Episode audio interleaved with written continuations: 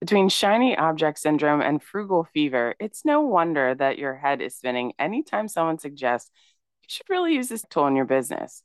But how do you decide which tools are worth spending the money on and which are just a distraction? Last time on the podcast, we talked about the five tech tools that will help you take your private practice to the next level. And you may have walked away from that episode thinking, okay, but what about everything else out there? How do I actually decide which tools are worth the money? Sure, you could take my word for it, but sometimes you need just a little bit more of a strategy to figure out is this worth it for me? As you know, I'm all about helping you keep the private practice you work so hard to build, and that's why today during this week's segment of It Depends Q&A with context, I'm going to outline a few questions that you can ask yourself before you invest in another tech tool. And you can even apply the same strategy to other purchases you make for your business. So, how do you decide which tools are worth your money? Well, let's first start out with talking about the terms around money. Oftentimes, when I'm encouraging therapists to look at what they're spending their hard earned money on for their business, they initially say, well, that's expensive. And let's break that down a little bit. If you were to use these three words together cheap, affordable, and expensive, relative to what? So, for example, $1,000. Is that expensive? Well, what are we talking about? Is it a one time purchase? Is it a recurring expense? Will this purchase save me time, make me money? Is it a nice to have or a need to have? Right? These are all a cluster of questions that you could ask yourself to bring in the compare and contrast of is this item expensive? So, $1,000 for a brand new car versus $1,000 for a brand new bicycle. Now, some of you might be thinking, $1,000 for a brand new car, that seems very suspicious. Yeah, I would hope that you would feel a little suspicious as to $1,000 for a brand new car because we know that the average price of a car is significantly more than that. But for the cyclists out there, $1,000 for a brand new bicycle, they might not think that's expensive because of the average cost of a bicycle. So that's one way that you could think about the relative term is what is the average cost? I'll give you another example. Is $99 expensive? Would you pay for three therapy directories for the cost of $99 per month? Or would you spend $99 per month to have one website up and running and all of the different things that go along with having that website up on the internet? Now, you might be thinking to yourself, well, I would rather do the three therapy directories because I get three for the price of one. But we have to remember the difference between a therapy directory and a website, right? A therapy directory limits the opportunities that we have to communicate to our ideal client. When we're thinking about one website, we have all of the robust possibilities to communicate to our ideal client. Another example getting a free lollipop at the doctor's office versus getting a free heart surgery. Again, there goes that suspicion. We're more likely to take a free lollipop from the doctor's office. But if someone was to say, oh, I'll give you heart surgery, you need it, right? Well, why not take it? It's free. You're less likely to want to take that free heart surgery because you're thinking, well, what's the catch? And who's doing the surgery? And well, how could you possibly afford to give me a free heart surgery? I want the best. We want people to see our services as valuable. And it takes a lot of energy and effort to actually communicate that through our marketing, perceived value. And that's one of the business buzzwords that I talk about a lot with my individual coaching clients. We have to make sure that we're communicating what the value of the service that we're offering and if we're not communicating that effectively, no one's going to buy what we're selling, regardless of how much it costs. A few years ago now, I think it might have been a year and a half, maybe two years ago, based on the timing of this recording, a lot of therapists were complaining about Simple Practice increasing their prices. And a lot of people publicly said that they were going to leave Simple Practice because of the increase in their prices. Now, you can express any opinions that you want. However, if you are very quick to leave a platform because the price increased, and this is something that you're using in your business every day, is that a wise choice? The amount of time that you save by using an electronic health record, is it worth sacrificing that for the amount of time it's going to take you to learn a new platform, a new electronic health record to upload and transfer all your records.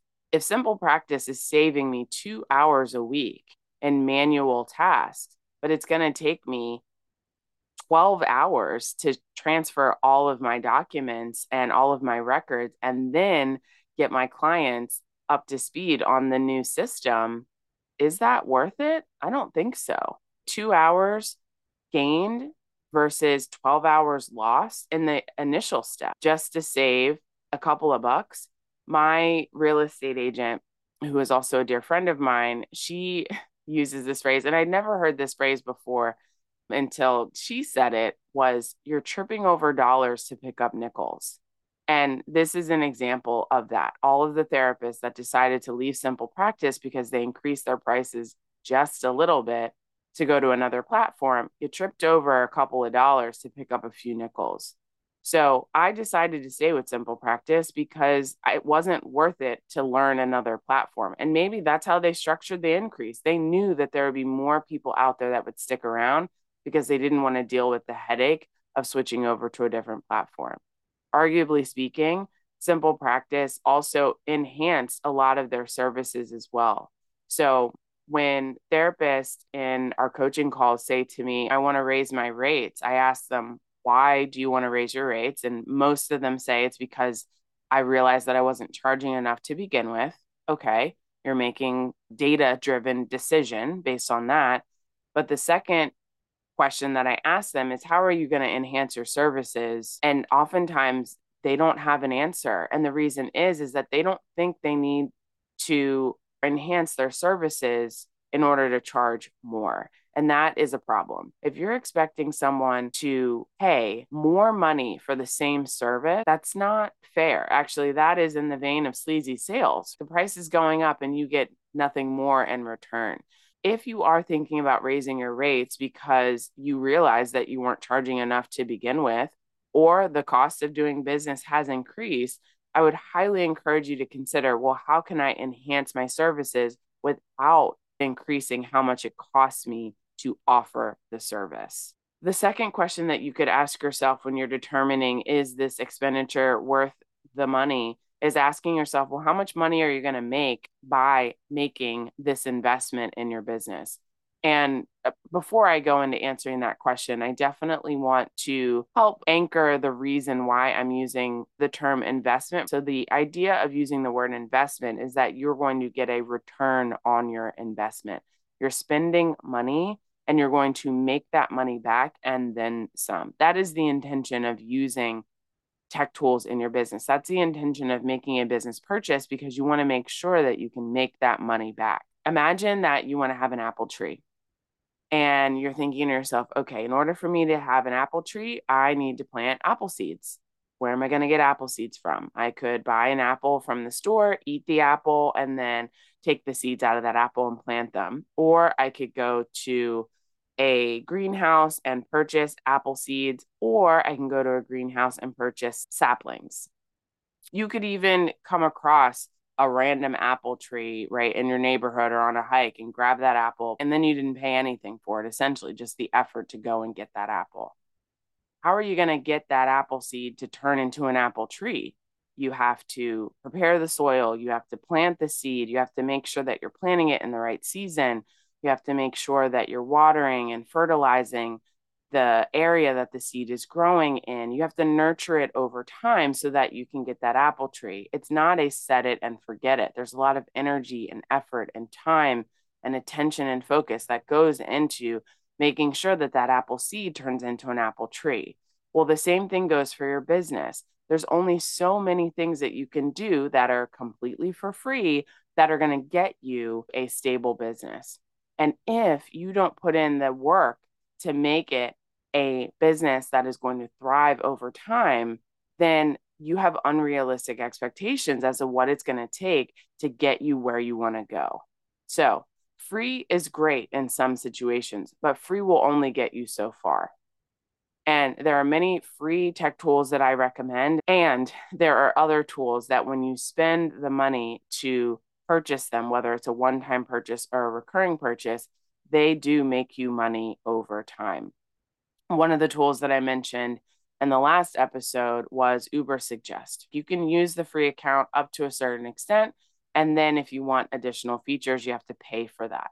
They have a monthly option. And at the time that I made the purchase, they had a lifetime access where I can make one purchase and access it for a lifetime. Now, I made that purchase and it was almost a $1,000. The reason why I did that is because I knew that I was going to make that money back very quickly because I was going to maximize all of the ins and outs of that tool in my business. So there was no other option but to make that money back. The third question that I want you to consider is Are you going to be able to make that money back? And there's a calculation that I encourage people to look at is how many client sessions is it going to take you to make that money back? Or how many clients do you need to make that money back? Now, some of you are offering what we call therapeutic intensives, where you're not basing your services on the number of sessions, but you're basing it on a package that you're offering. So, with that being said, your client could be seeing you over an extended period of time and they're paying you once or maybe in installments. For people that are seeing therapy clients on a session by session basis, you might know on average how many sessions one client has. So that's why I give people the option to calculate one or the other. Now, for me in my private practice, most of my clients will see a reduction in their anxiety symptoms within three months if they are putting in the work in session and doing the work outside of session. And that's if they're seeing me on a weekly basis. That timeline will be extended if they are eligible to see me on a bi weekly basis. Now, with that being in mind, the number of sessions for me is very different than the number of sessions for somebody else. So you have to figure out what your calculation is. But for the purposes of this example, three months worth of sessions is 12 sessions. So one client equals 12 sessions essentially. So are you going to be able to make that money back by onboarding one client? Are you going to be able to make that money back after one session or multiple sessions. And then lastly, you want to think about your alternatives. So, what are the alternatives? You can do it yourself, you can do done for you. What is your learning style? How much attention and focus do you have to execute this plan on your own without this tool? How much time is it going to take you to move through this process? So, overall, there are so many different things that you could ask yourself. But at the end of the day, is it worth the money is just the start of the conversation. You really need to ask yourself, what do I mean by expensive? How long is it going to take me to earn this money back?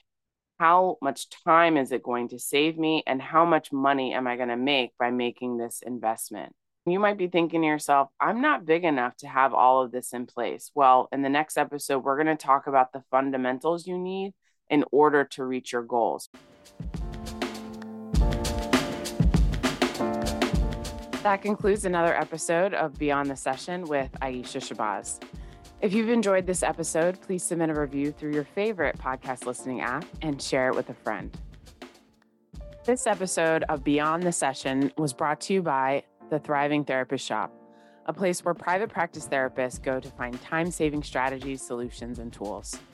Audio editing was completed by Aleksandra V, with music by MH The Verb and GR Stone. Thanks so much for listening.